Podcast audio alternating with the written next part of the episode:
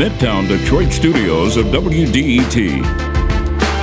This is Detroit Today.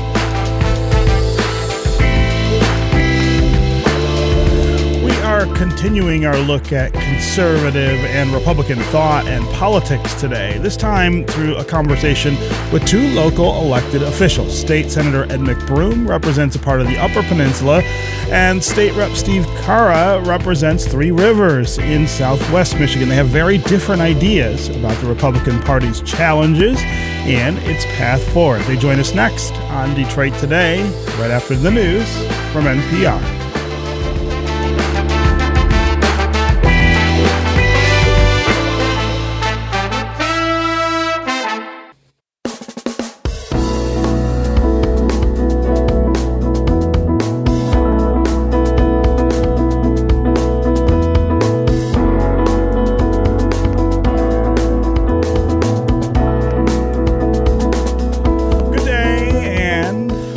To Detroit Today on 1019 WDET. I'm Stephen Henderson, and as always, I'm really glad you've joined us. Today, we want to continue our conversations about conservatism and republicanism and where those two kind of ideals stand right now uh, in our country. It has been a kind of rough time to be a conservative, I think, right now, and to call yourself uh, a Republican, a member of the Republican Party. Last month, we saw on November 8th during the midterm elections a real surprise outcome, uh, given that Democrats are in control of the White House and of Congress in Washington. Normally, that would mean that uh, there would be a bit of peeling back of that power. Uh, usually, there's a pretty strong pushback, in fact, against the party in power during the midterms.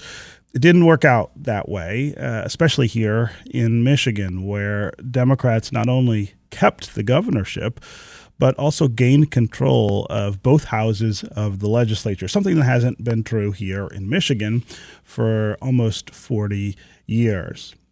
Here's a measure of how difficult I think it is right now for some people who consider themselves uh, conservatives. When I ask many conservative friends if they still consider themselves Republicans, I get really interesting answers.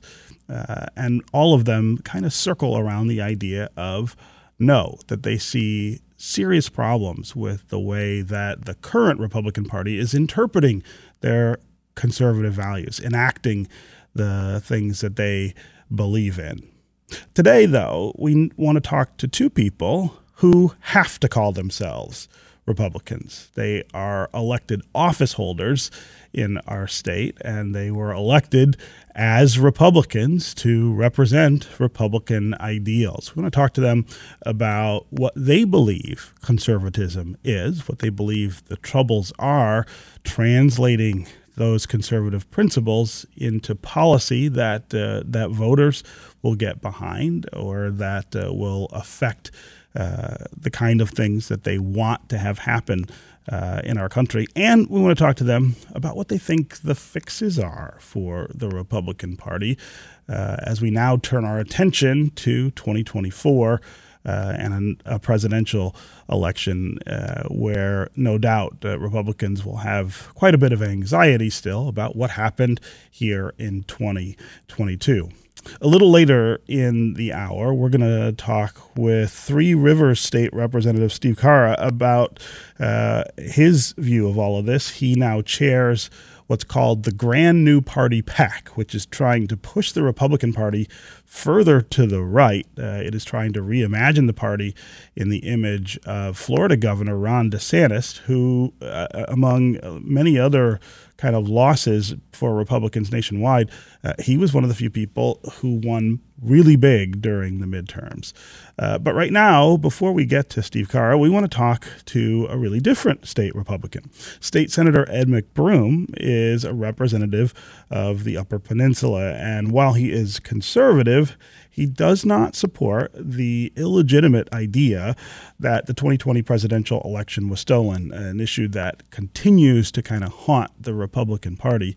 Uh, McBroom has been spending a lot of time trying to convince his own constituents uh, that the 2020 election was not somehow stolen. And none of this, of course, has stopped him from easily winning reelection in the 38th district. To talk about why he is a conservative, what drew him to the Republican Party, and what he thinks of the current state of conservatism and republicanism. Uh, we've got State Senator Ed McBroom here with us. Uh, Senator McBroom, welcome to Detroit Today. Hey, good morning. Thanks so much for having me on today. Yeah. So I want to start with you just uh, talking about what is uh, what it is that makes you a conservative. Uh, and therefore a Republican. Uh, take us back to, I guess, uh, the sort of formation of of those views and uh, and how you decided those were the things that, that you believed and wanted to to act on.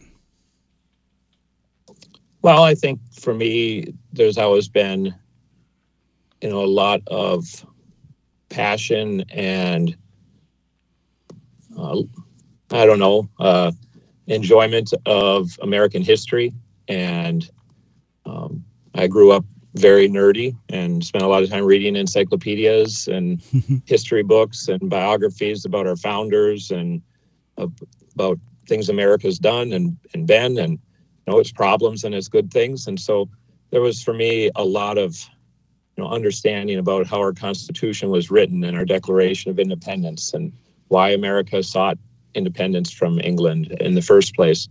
And so that always grew into um, you know feelings that at times both Democrats and Republicans that I'd see in our government um, weren't necessarily following those precepts and that as they chose not to, that led to other problems that seemed to be most easily remedied if they would simply go back to the original documents and the original intentions.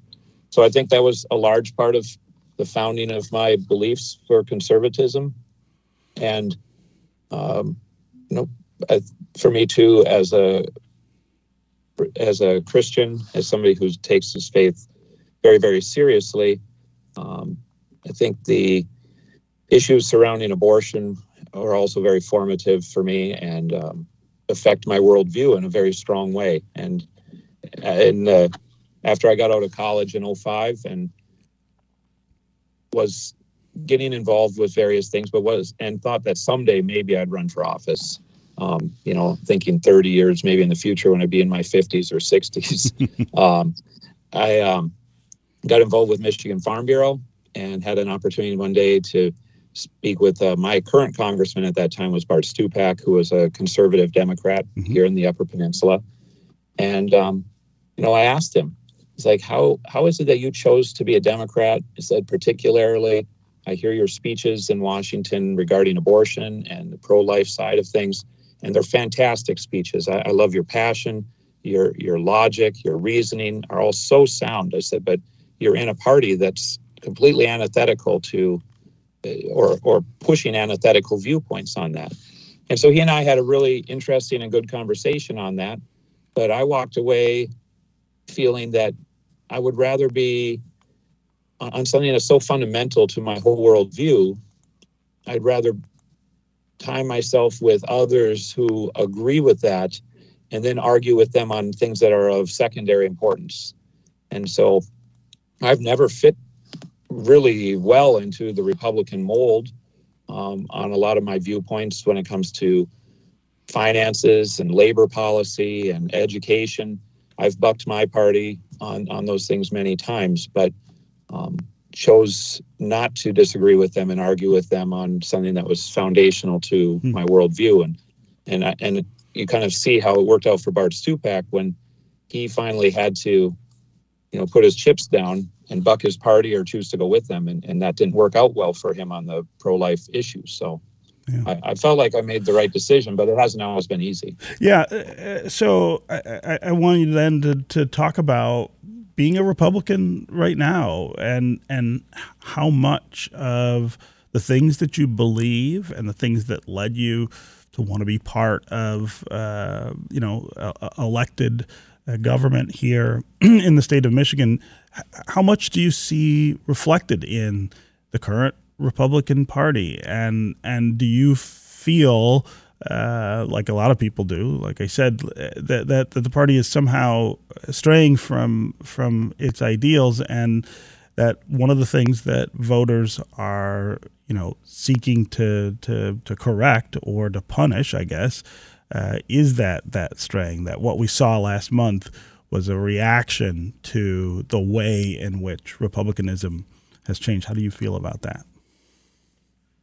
Well, to the first point, you know, I um, I feel that the Republican Party continues to have very broad cross section of people and perspectives, and and I still feel very welcome to be in the party with with that, you know, and truly talk about having a, a big tent um, practice. And and the more we focus on our foundational principles of of you know strict constructionist interpretation of the Constitution, and the preeminence of family as a foundation for the for the country and for life in itself, and and a ascription to uh, valuing all life from conception to natural death. Um, I, I think the unity is still very much there within the party on those things.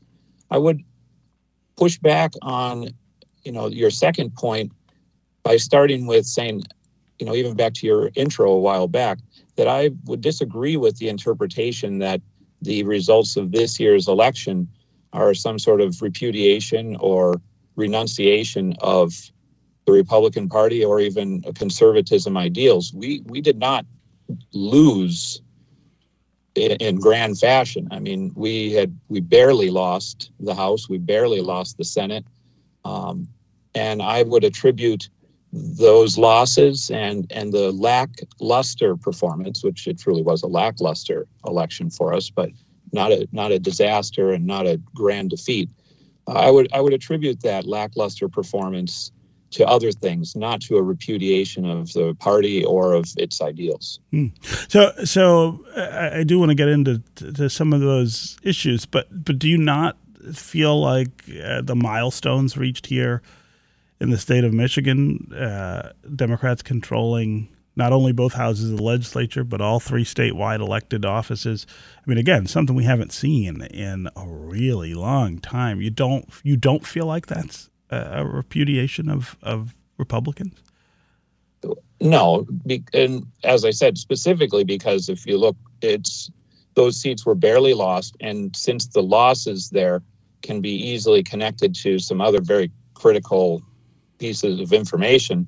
Um, I don't feel that we should take that as a renunciation. Now, do I think that we can learn a few things about how independents, in particular, and and, and those who um, are not, you know, strongly party loyal and, and will vote for whoever puts the R by their name. Uh, do we need to be paying attention to that? Yes, absolutely. Mm-hmm. I think that there's a, a critical lack of listening to that perspective going on within the party. And but once again, we didn't get um, there aren't super majorities against us um, like there was when the Republicans um, won the 2010 election, which mm-hmm. was very clear, um, clearly a wave driven against uh, the ideals that President Obama at the time was pushing forward. Um, so um, I, I especially think that we have to learn to listen better and we have to learn how to recruit better candidates we have to be smarter with messaging and and find candidates who know how to communicate better. Um, but I'm not. I don't see this as a renunciation, and I think it would be wrong to interpret just barely losing a seat that lost us majority by just a few hundred votes. That's yeah, somehow very close. That, yeah, yeah, yeah. Uh, we're talking with State Senator Ed McBroom. Uh, he represents the 38th. Uh, Senate district in the Upper Peninsula. Uh, we're talking with him about uh, conservatism and republicanism as a part of series of conversations that we are having about the current state of conservatism and republicanism, especially in the wake of last month's midterm election results. Uh, if you want to join the conversation, we'd love to hear from you as well. What do you make of the Republican Party here in Michigan? What do you think it stands for?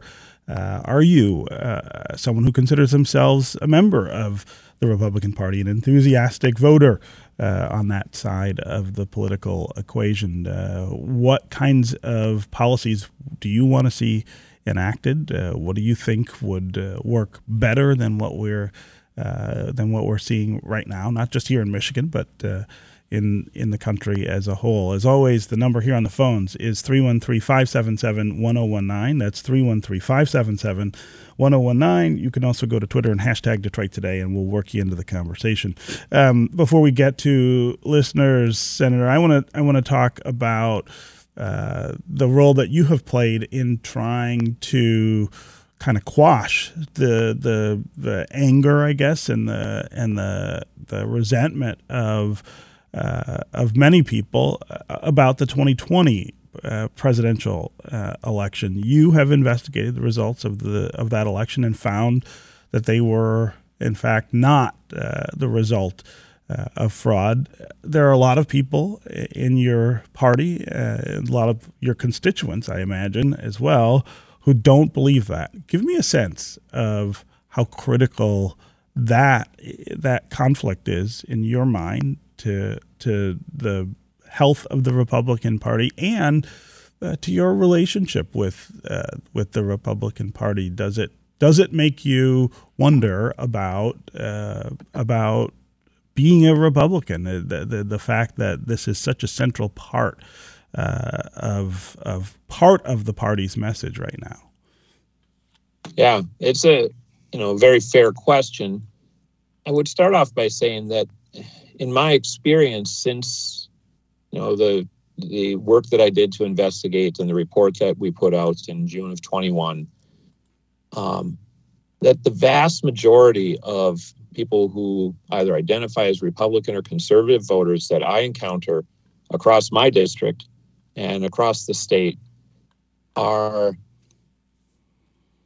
not malcontent and not hostile and not um, out there, you know, um, continuing to believe or or push forward with theories that um, that the election was stolen in 20.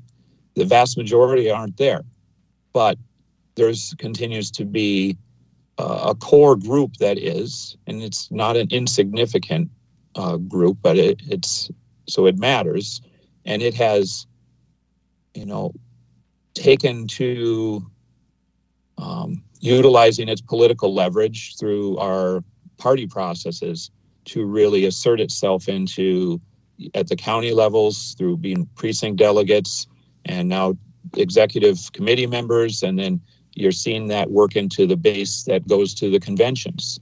And, you know, they're using the system in order to push forward because they've believed that they've been disenfranchised, not just by the election in 20, but by the Republican Party and, and the state and, and government at large. And so they're they're feeling trampled, they're feeling not listened to, and they're taking aggressive action to demonstrate otherwise. And meanwhile, a lot of the um, others and who I'm referring to that I talk to aren't that active in the party and don't feel the need to be. And those who've been long time active in the party are not really prepared for this groundswell that's come up against them and, and are kind of wondering how how did this happen? Mm-hmm. And so that's kind of what I see happening. But it's the heart and soul of the party to me continues to be our founding principles and our ideals and I don't feel, like I said before, unwelcome or that the party can't handle all of these things, but um, truly does need to recognize that. Um, well, I mean, one way to think about it, though, is okay, uh, let's, yeah, let's put it this way. All three statewide candidates on the Republican mm-hmm. side uh, were election deniers uh, Tudor Dixon, Matt DePerno, Kristina Karamo. Yep. So, so I mean, this is not a fringe part of no, of the party or of its politics. I mean, this is a this is the core of uh, of of the ticket you presented to voters. Right, and this is why I said earlier that I don't feel like conservatism or the Republican Party, based on those values, is the reason why we lost the election. It's it's the poor choices that were made either through the primary process or. But I guess the, the question is is is how much has that that kind of uh, stance, that kind of politics, taken over the conservative party of the of the two. Uh, you know, when I have conversations with with my conservative friends, that's what they're worried about is that that the party has yeah. become that. Does that does that worry you as well?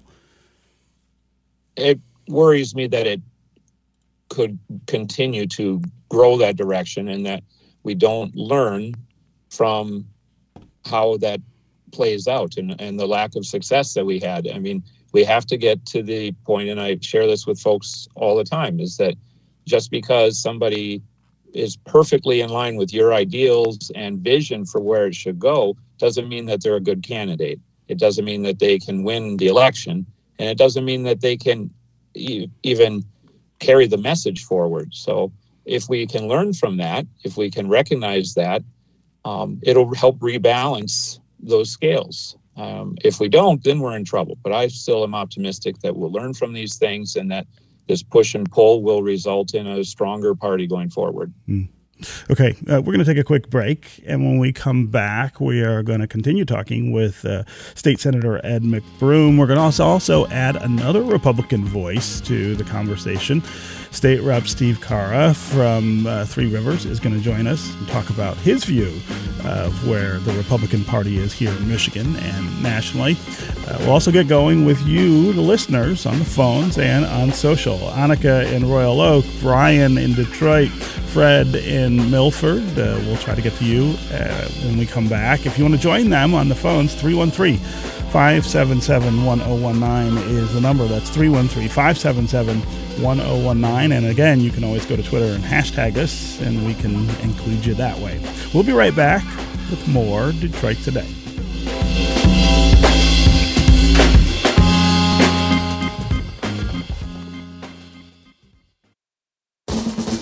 WDET is your place for open dialogue. The music you love. Real news and in depth analysis. And cultural experiences. The sound of Detroit. 1019 WDET is your public radio station.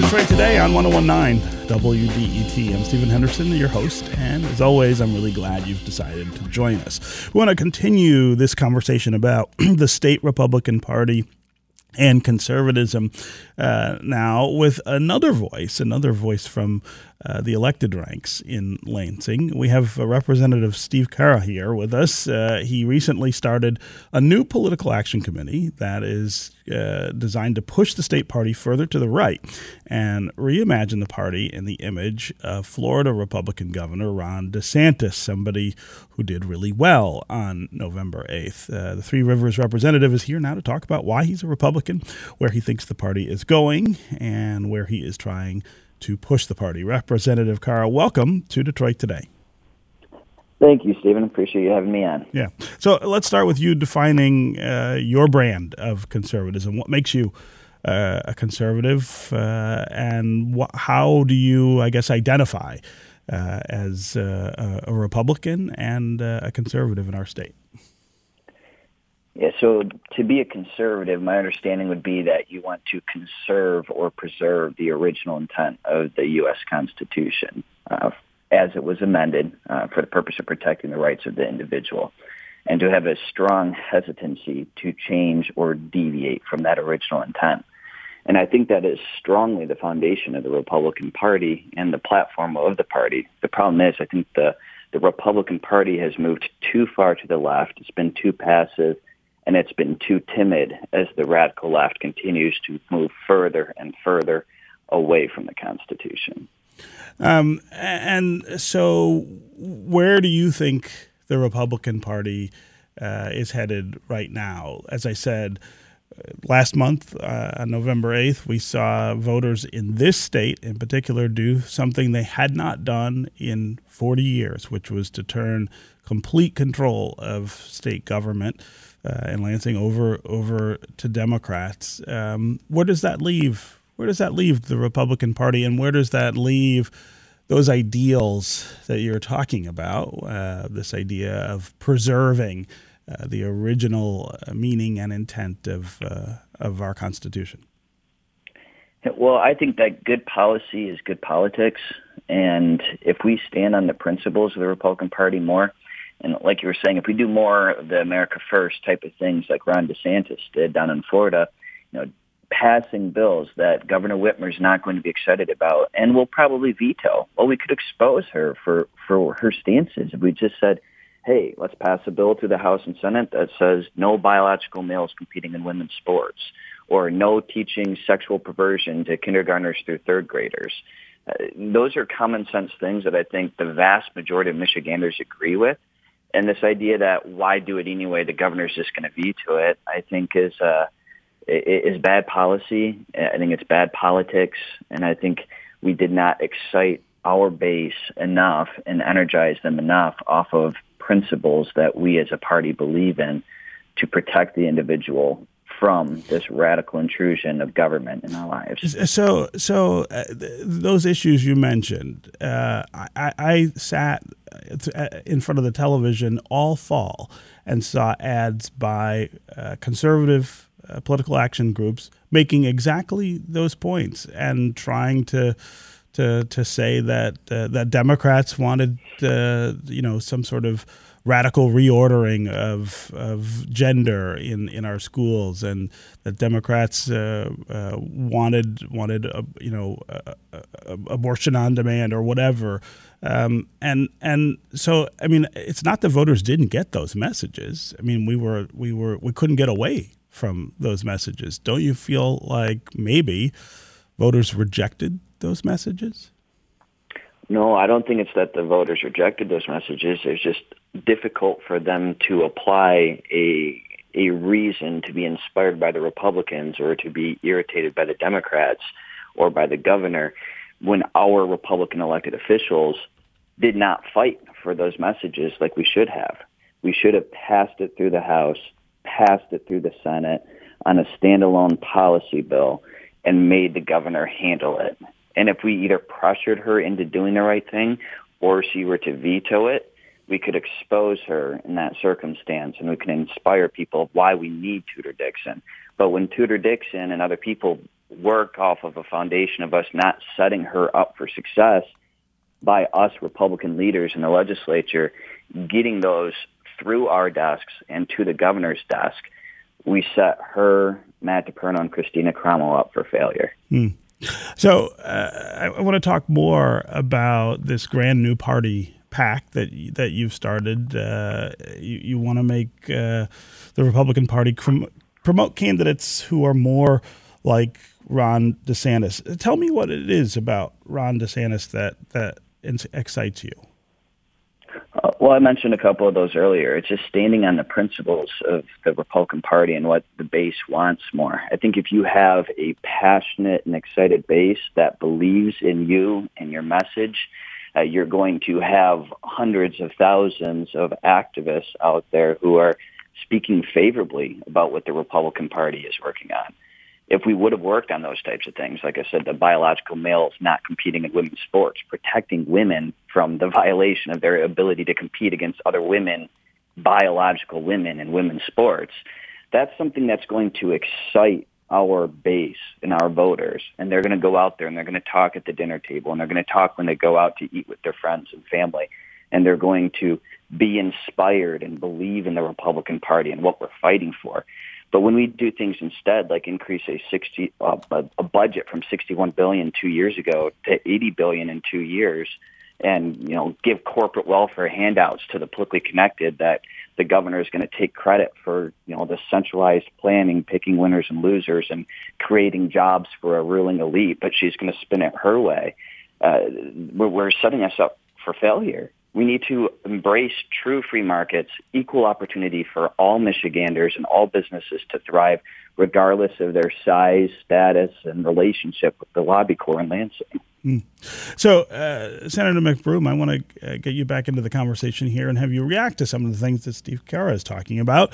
Uh, what about these ideas of uh, passing legislation when when Republicans had control of the legislature to try to challenge uh, Governor Whitmer on some of these issues that we saw lots of commercials about during the campaign. But uh, the representative is right that the, the legislature never did uh, act on those things. Is that is that the right direction for the party? And is Ron DeSantis uh, sort of the beacon of of those kind of issues in your view?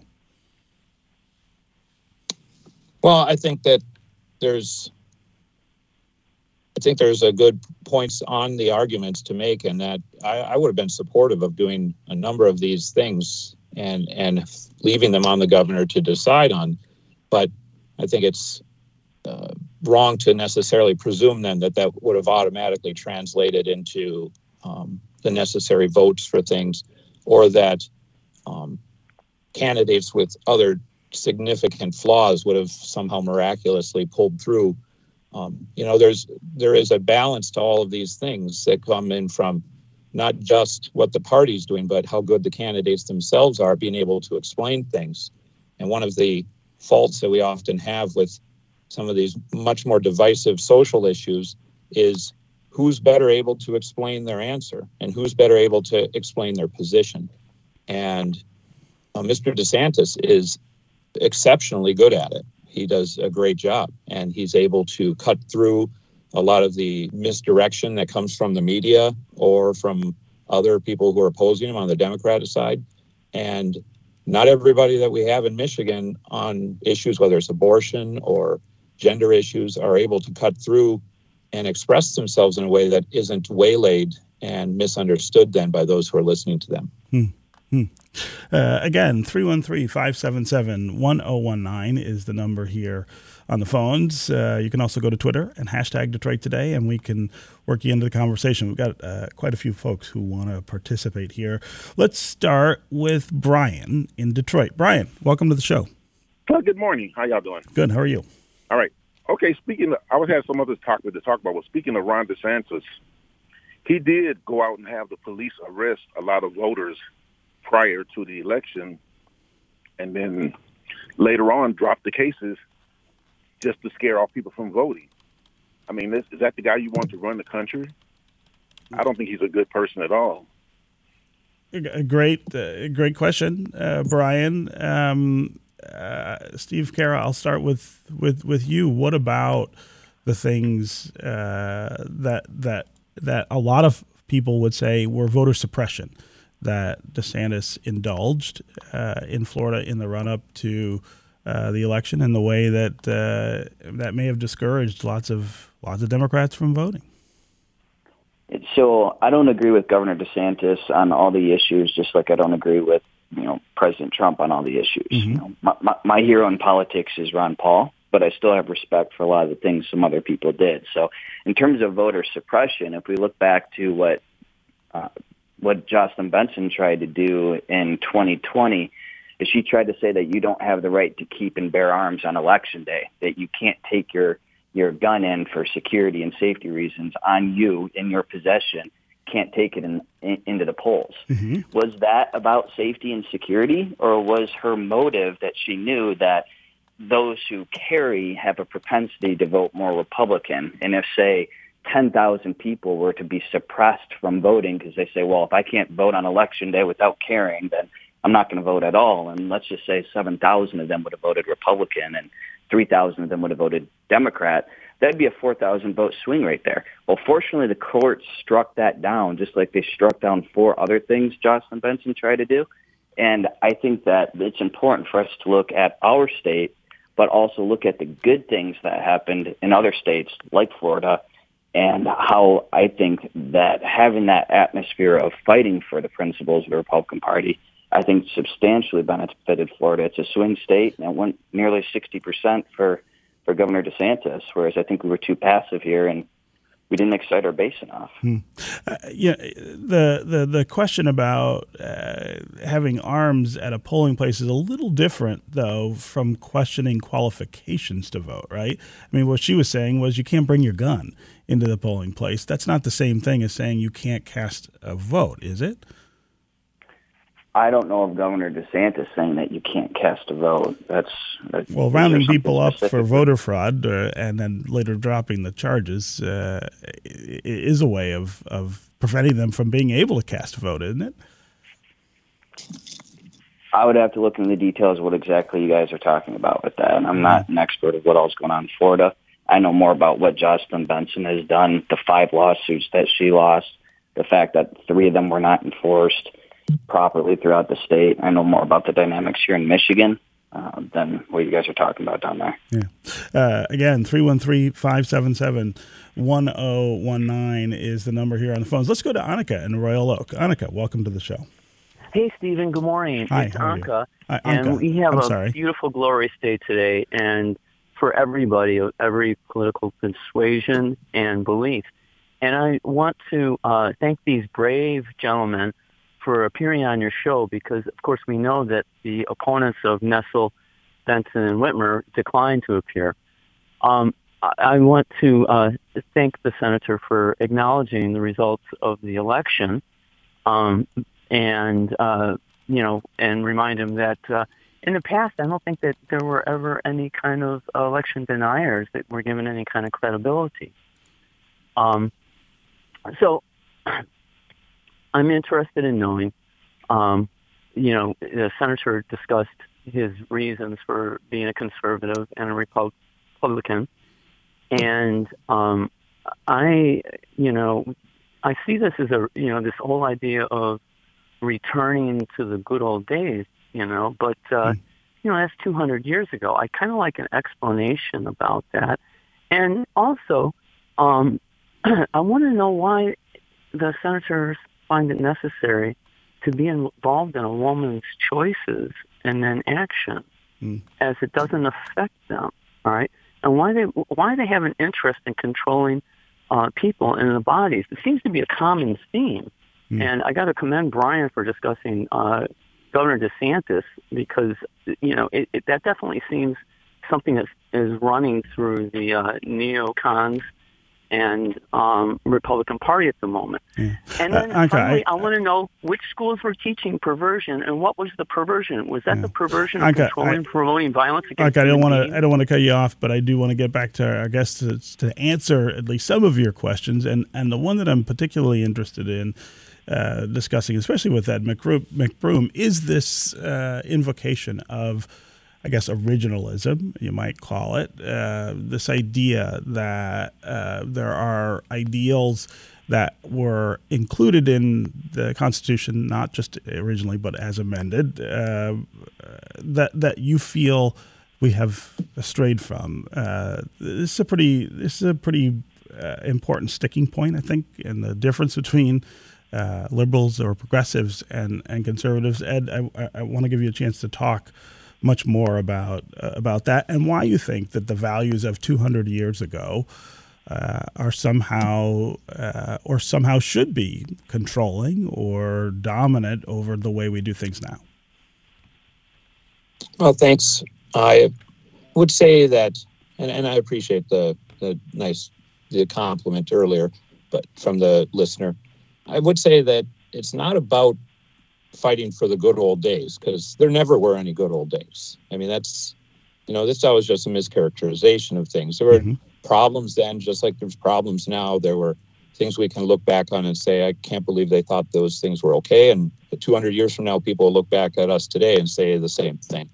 Um, it's it's about the ideals, and it's about the principles that set America apart in the first place in the founding, and the ideas of inalienable rights of life, liberty, the pursuit of happiness, and it's about recognizing, as the founders did at that time, in, in a world that was full of political and social turmoil and upheaval, same as we have now, that individual liberty and freedom and creating a system where those um, values are protected from government instead of being doled out by the government are the ideals the ideal way to run a society and to maximize the protection of freedom for the individual um, liberty and keeping uh, peaceful transitions of power through a political process.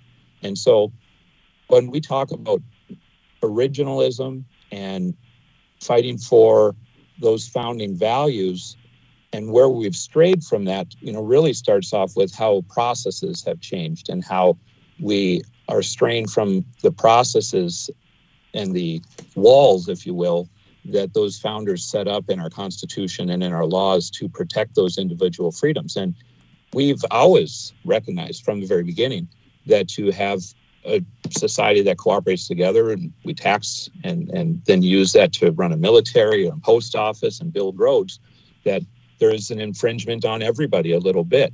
It's how do you minimize that to the maximum extent so that people have the freedom to speak, they have the freedom to go where they please, start the businesses they want, raise their families the way they want. Hmm. And how do we protect those ideals with as little infringement as possible? Yeah, uh, I, I, have to say, uh, Senator, I, I think that is one of uh, the most substantive and and somewhat eloquent uh, descriptions of you know that way of thinking of uh, our history and and our and our current politics. And I really appreciate that that you took the time uh, to answer that question that way. Okay, uh, we're going to take another quick break, and when we come back, we will continue the conversation with Ed McBroom, state senator from the UP, and Steve Carra, uh, representative from Southwest Michigan. We'll also continue to hear from you on the phones and on social. Frank in Livonia, Fred in Milford, Mark in Detroit, Martha in Ortonville. We'll try to get to you next as well. You can join them at 313 577 1019. We'll be right back with more Detroit Today.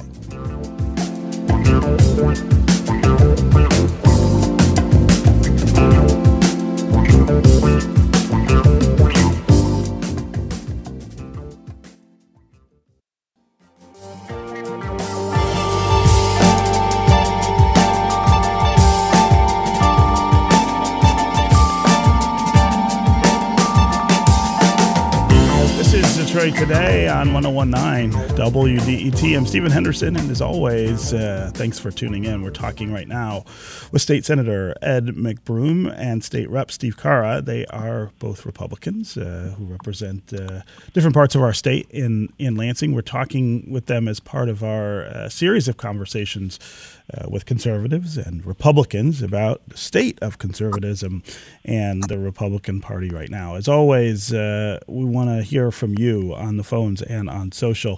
313 577 1019 is the number here. That's 313 577 1019. And of course, uh, you can always go to Twitter and hashtag Detroit Today and we'll work you into the conversation. Before we get back to listeners, uh, Representative Carra, I want to talk about uh, a, a, point that our previous caller, Anka, uh, made, and something that someone has posted on social in response to that. Uh, it's a tweet from you.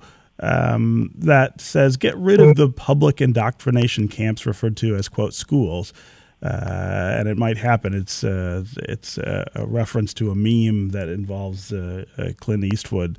Uh, the tweet is, and, and you did s- say that you felt like um, th- there was this this radicalization, I guess, taking place. I, I, I want to give you a chance to talk more about what you're specifically referring to, because I don't see that. I don't see that in the public schools, uh, and I'd like to know where you think it's happening. Well, I think it's happening throughout the state.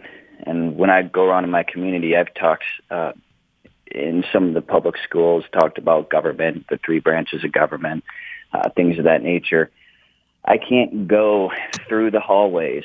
I don't believe there's a single one, maybe one. So if I went to, it was about eight or nine schools there was social justice warrioring plastered in the walls or visibly in one of the classrooms as I walked to the classroom I was going to with some type of social justice warrioring in the classroom. Social justice. Hallway, well, social visibly. justice. What? I'm sorry, I didn't hear that last word. Social justice.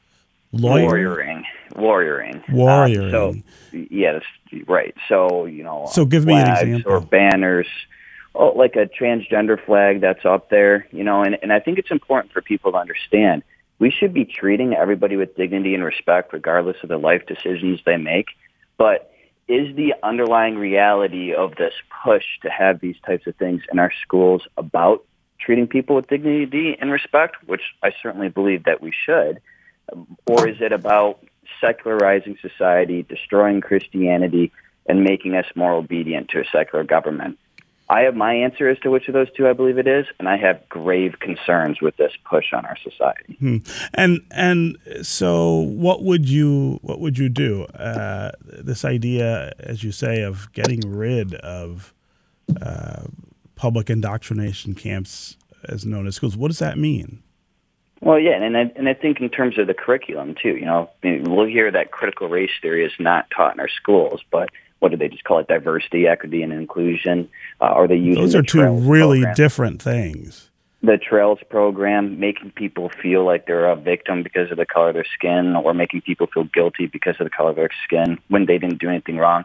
We can teach the kids about the mistakes of people in the past, but to to have all this negative energy and this this push on people that because of their color of their skin, they're either have that negative energy in them that they're a victim or have that negative energy in them that they're guilty, I think is a recipe of setting our kids up for failure. So, so would you not teach about equality and social justice in public schools? I mean, that is the answer, right, to the oppressive and exclusionary history that we have in the in the country, right? I mean, uh, I guess I don't know what the what what another answer would be to those things. Well, another answer would be that everybody should be treated fairly, equally, appropriately. But I think that's what they're saying, they're- isn't it? No, they're going about it from the wrong way. They're they're making people feel guilty or victimized uh, because of their situations. What I'm saying is very different, incredibly different, and that's the important thing for people to understand.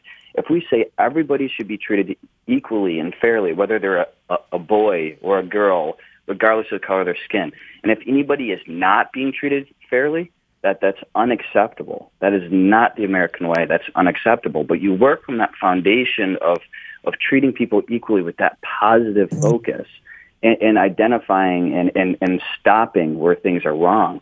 But to push an agenda and a narrative on people and make make these kids feel uncomfortable about who they are off of confusing things from the past that they don't fully understand, and then they've got this guilt laid across them or this uh, victimized feeling laid across them, uh, is setting them up for failure.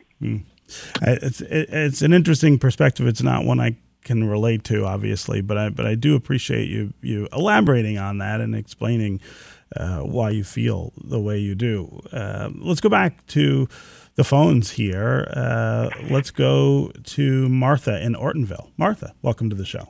Hi. Hey. Um, thank you, Stephen, and good morning. Um, I he keeps bringing the, the the the Republicans keep bringing up the success of DeSantis, and what I have heard listening to the radio in the past couple weeks is Ron DeSantis didn't get any more votes in the Florida governor election this time than he did four years ago. It's just that this time the Democrats stayed home. Uh, that's actually true uh, in terms of numbers. Uh, I, I think the question is why did Democratic voters not come out uh, in, in Florida? Was it that uh, you know Charlie Crist, who was the the Democratic uh, nominee for governor, what didn't excite them, or or is it that Florida has has you know made these efforts to make it harder for some people to vote, and that that has uh, suppressed uh, Democratic turn. I, I I don't know the answer to that. Obviously, I don't I don't live in Florida either. Uh, but but I think it's an important it's an important question, Martha. I'm glad you called uh, and and raised that issue. Let's go next to Mark in Detroit. Mark, welcome to the show. Hey, good morning. Hi. Yes, I, uh, I as I uh, told the other person who I, when I called in, the last two callers basically covered everything that I want to say, especially the one when it comes to constitutional originalism and things of that nature. He basically took the words right out of my mouth. Okay. But I do want to say in regards to a couple things. Um, 20 years ago, Michigan had uh, a governor by the name of John Engler. John Engler basically with the his way of doing politics and things of that nature. Um, his predecessor today is the governor of Florida, and so Ron DeSantis. So Michigan has already had his its Ron DeSantis. You see what I'm saying? In the person of, Hmm. of John Engler. That's an interesting We have come a long way since then. Yeah, uh, Mark, I don't want to. I, I don't want to cut you off, but we're going to run out of time. But that's a really interesting way to think about that, and I want to get, uh, I guess, to to respond. Uh, Ed McBroom, I'll start with you. What do you think of Mark's analysis of of DeSantis and Engler? Well, I, I, I guess I'm not necessarily seeing significant difference between the two. If that's what he's saying, I, yeah, I'm- I think I'm it is what he's saying, but he's saying we've moved on from that point.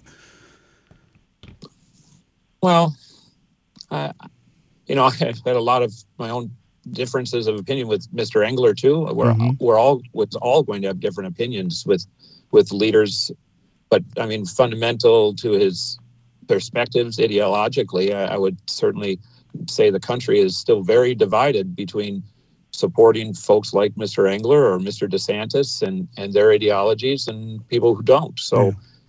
I don't think that we've moved on. I think we're very much having the same struggles that we've had for uh, 200 years. You know, you can go back right to the founding where we had strict constructionists and and non-strict constructionists viewpoints of how it should work.